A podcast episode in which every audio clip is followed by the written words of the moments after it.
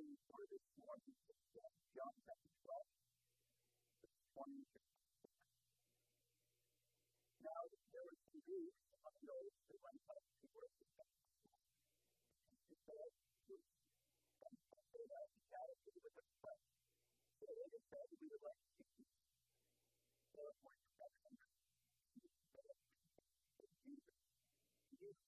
the hour has come to be glorified. Very truly, I tell you, but the God who is called to the grace of God is the name of the Lord. There is a God who is the name of anyone who loves their life and lives it, or anyone who lives their life this world, whoever serves me by following me, wherever I am, I serve as it will be. My Father will honor the one who is with me. This is the word of God.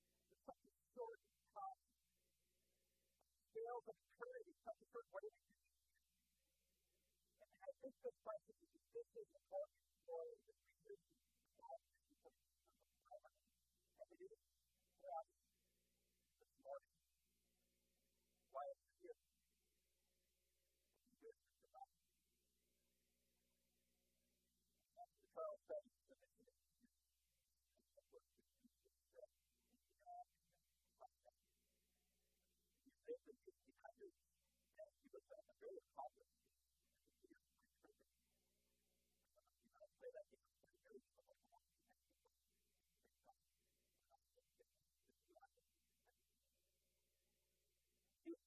He was challenged to understand what his life was all about, the skills that he's challenging, and he comes to this conclusion. He asks this question in his 20s. He says, what does all the faith in Latin worth? When a man comes to faith in eternity. He had to admit that after the conversion, he was converted like 6 years before he wrote that. He said, I've been unhappy for the last 6 years. And he says, I know that cricket would not last, and honor would not last. Nothing in this world will last. But it was worthwhile living for the world he saw, and for that reason he decided to come to the United States. That's what it's about. It's about the White House. It's not a good world. And it's kind of, you know, I've taken a quote and these phrases, I've put this in my office just to remind you of the reality of life and what we do here. If we only have the people that give only one life to live, this is going to be tough.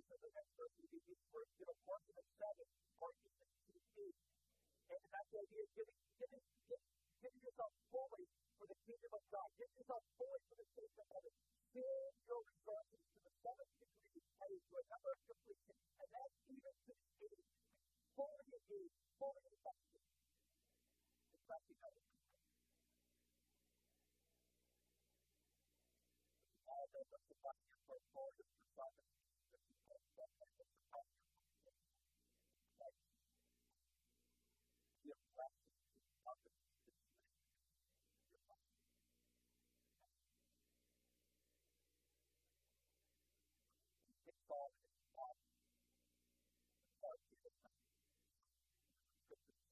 Jesus says in the Matthew 6:19, do not store up for yourselves treasure on earth, where moth and vermin destroy, where thieves break in and steal, but store up for yourselves treasures in heaven, where moth and vermin do not destroy, and where thieves do not break in and steal. And why did Jesus say that?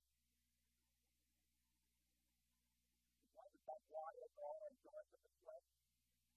No, he wants to protect your life, and so he takes away treasure in there your heart will be also. The protection of your heart is happening to the investment into God's people and not to the investment. So what happens when you do? What happens when you become selfish and completely focused with all the things that God is doing? Jesus provided all things that God is doing. The real chapter 12.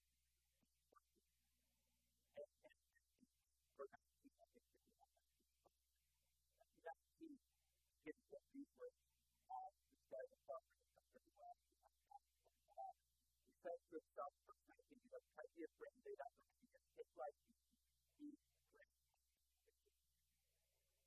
Why not? Why not? Why not? God says, if God your life will be given to you, you give what you have prepared yourself for. You see, this person was selfish. He did not care about the needs of others. He did not care about nothing in God's kingdom or the kingdom work. He cared only about himself, and he thought he could just live out his life for as long as he wanted, living out the pleasures of the flesh. And God says, you fool, don't you understand that life is evil? But you're here for such a short time. Why did you invest in the people of other people? Why did you want to help other people? Why did you so selfish? And he says, this is how it be with whoever stores up things for themselves, but is not rich towards God. It's a parable. It's an example of God's truth. And I think that's a powerful example, powerful history of God's truth as well. Because we have this one. And we have this one. The worldly wisdom says, build structures. Store. And then land as you grow out holds up to the lack of luxury. Just live it up today. That's worldly wisdom. But I tell you, that's not going to bring you any coping. So godly wisdom says this. They'll build schools, and build hospitals, and build churches, build shelters, build drop-in centers, build community prison cities to be the neighborhood of the poor. Build biblical wisdom, solve with generosity.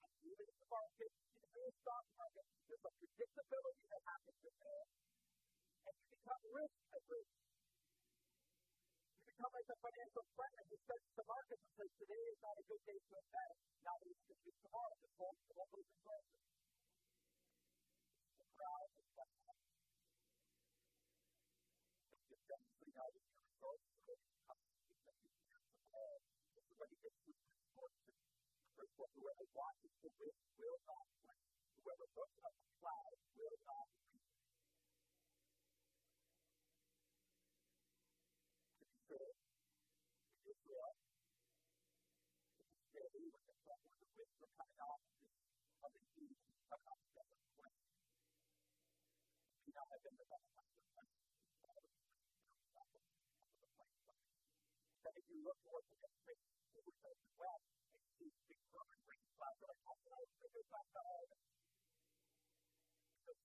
could pass you by because it's never an ideal place to plant in Israel. It seems it was never an ideal time to start it because of the next year. Like you're so cool. The knowledge of it is difficult to do. How does the plant get? Therefore, it doesn't become an idol. It becomes an idol, but we don't lift our eyes off the place of its horizon to the God sovereignly control of your life and to the substance of the church. Looking horizontally at all the risk factors in this life, the parents, you don't feel it because of what you have to do. You know, here's the point, all the risks, all the there would be no business worth coming out of this. There would be no investment in that. The business to the kingdom would not have been. It's simply good. We're going to ask you this morning to love and trust in the Father you saw with control of the time.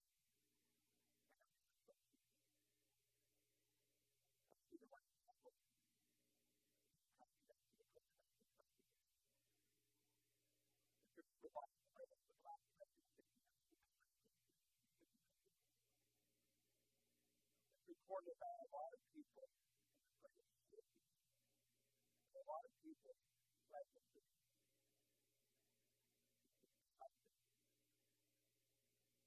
But the church, so many Christians stay in the city to help them to the city. And you put it down. Why? How do they become Christians? Because they wanted to do it. When you invest in things that will last, invest in lives of other people for the sake of Christ, that has eternal value. It is the less because of the other. Teachers trying to drive all the points to those who don't have a full curriculum in front of them. They don't have the substitute teachers to them. It's far better to pastor than to come to God. It's far better to give a portion to them.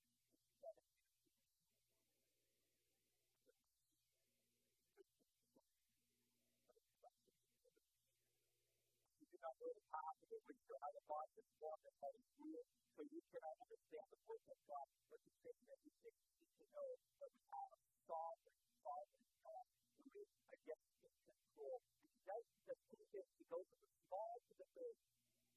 This is true that we have a God who is sovereign over all things, and he is your character.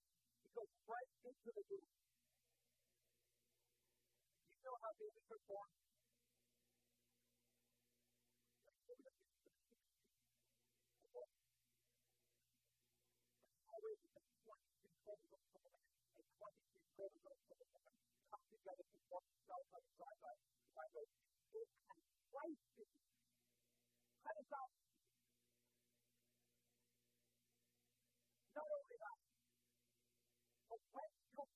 Spirit, like when does that child do that?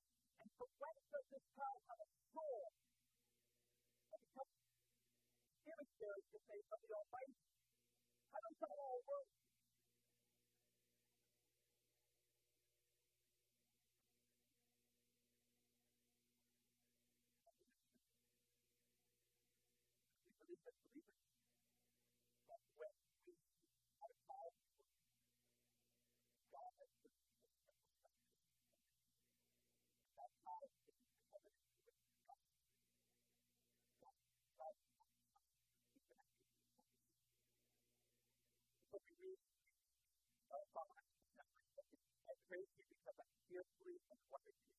Your words are wonderful.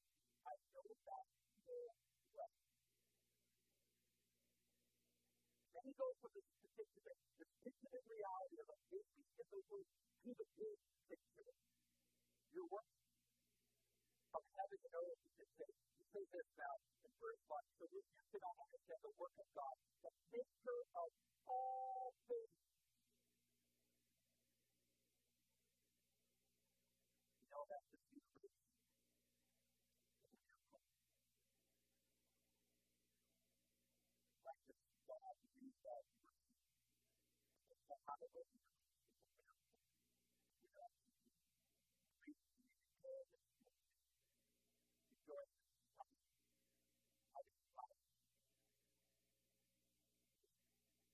They say that, you know, this universe is not true.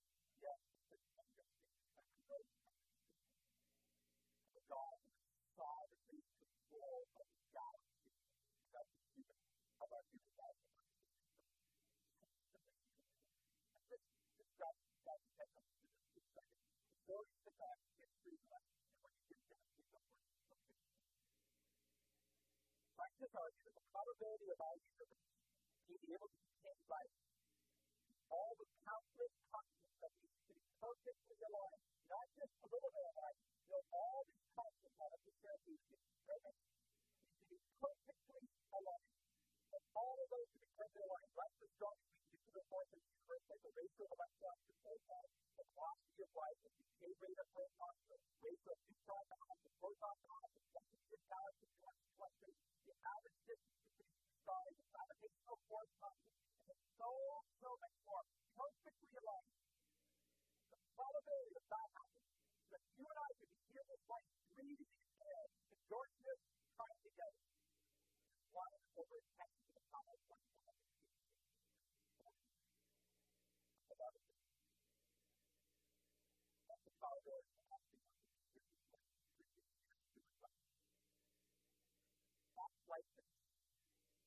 The bullet is his statement. The bullet has to cross 20 billion light years and hit the size of 40 20 billion light years. Not only does that one, the probability that you are here breathing air this morning from a sovereign God who's in control is doing that twice.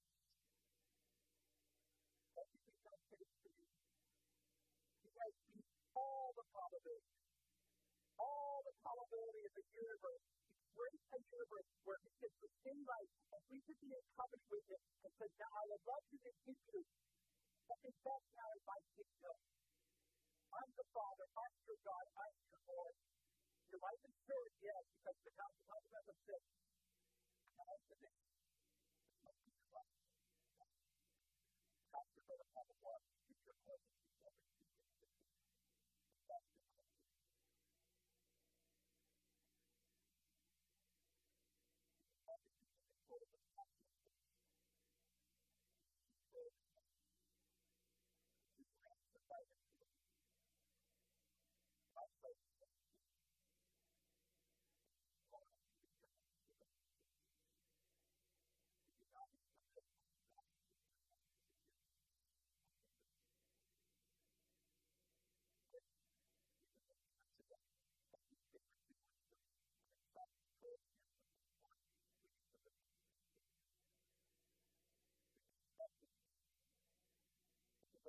So you see the morning and eating this, and your hands not be idle, for you don't know which will succeed, whether this or that, or whether both will do equally well. God's sovereignty over this world and over our lives is not because it's different or lazy.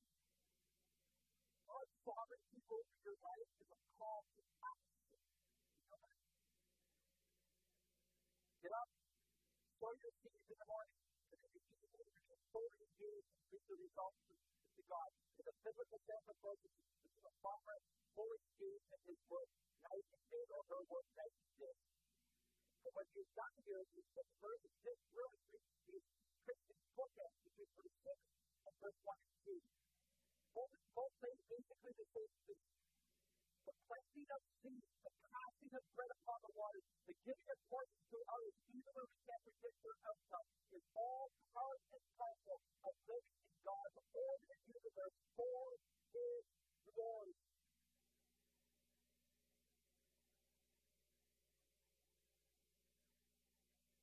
Jesus put it this way in John 12, and he puts it very clearly outside, and that's a privilege to fall to the ground and die. He makes only a single seed. And this is that.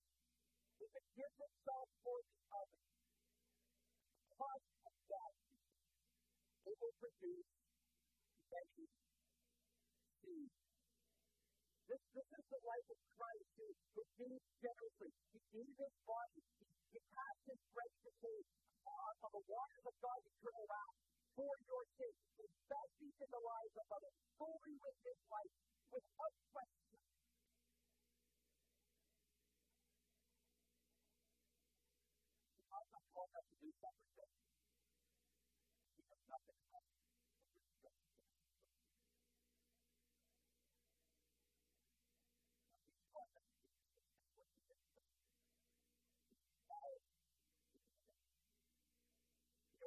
Most characteristically unwise, unsafe, risky acts, all of those things which God to become to walk among people who are constantly threatening, constantly telling them that they're going to be guilty, and that Jesus didn't like to do that, and then slaughtering and living on the cross. As his blood drinks from it, and dying on that cross. That's the riskiest and most unwise thing to do, Jesus. To give yourself fully, to cast your life like a piece of bread upon the water for the sake of others. That's crazy business. It's the company's business. And it's love for you that you would drink in the cost of that risk. The risk of the cost.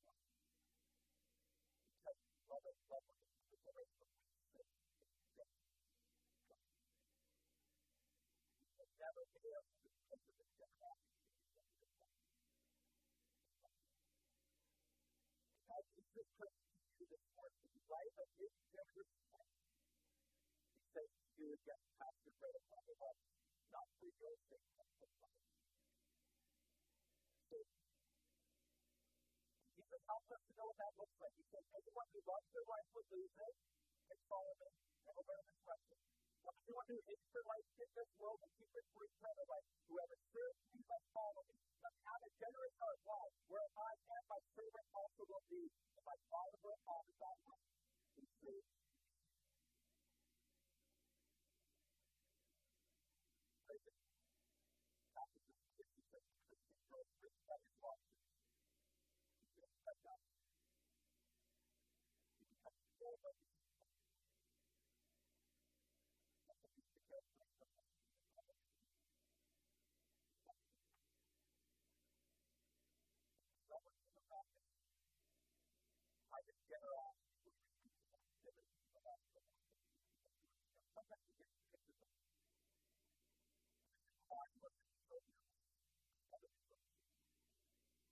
you don't know really how your mind is, and how much it will be bold and joy to the love of life and life of us.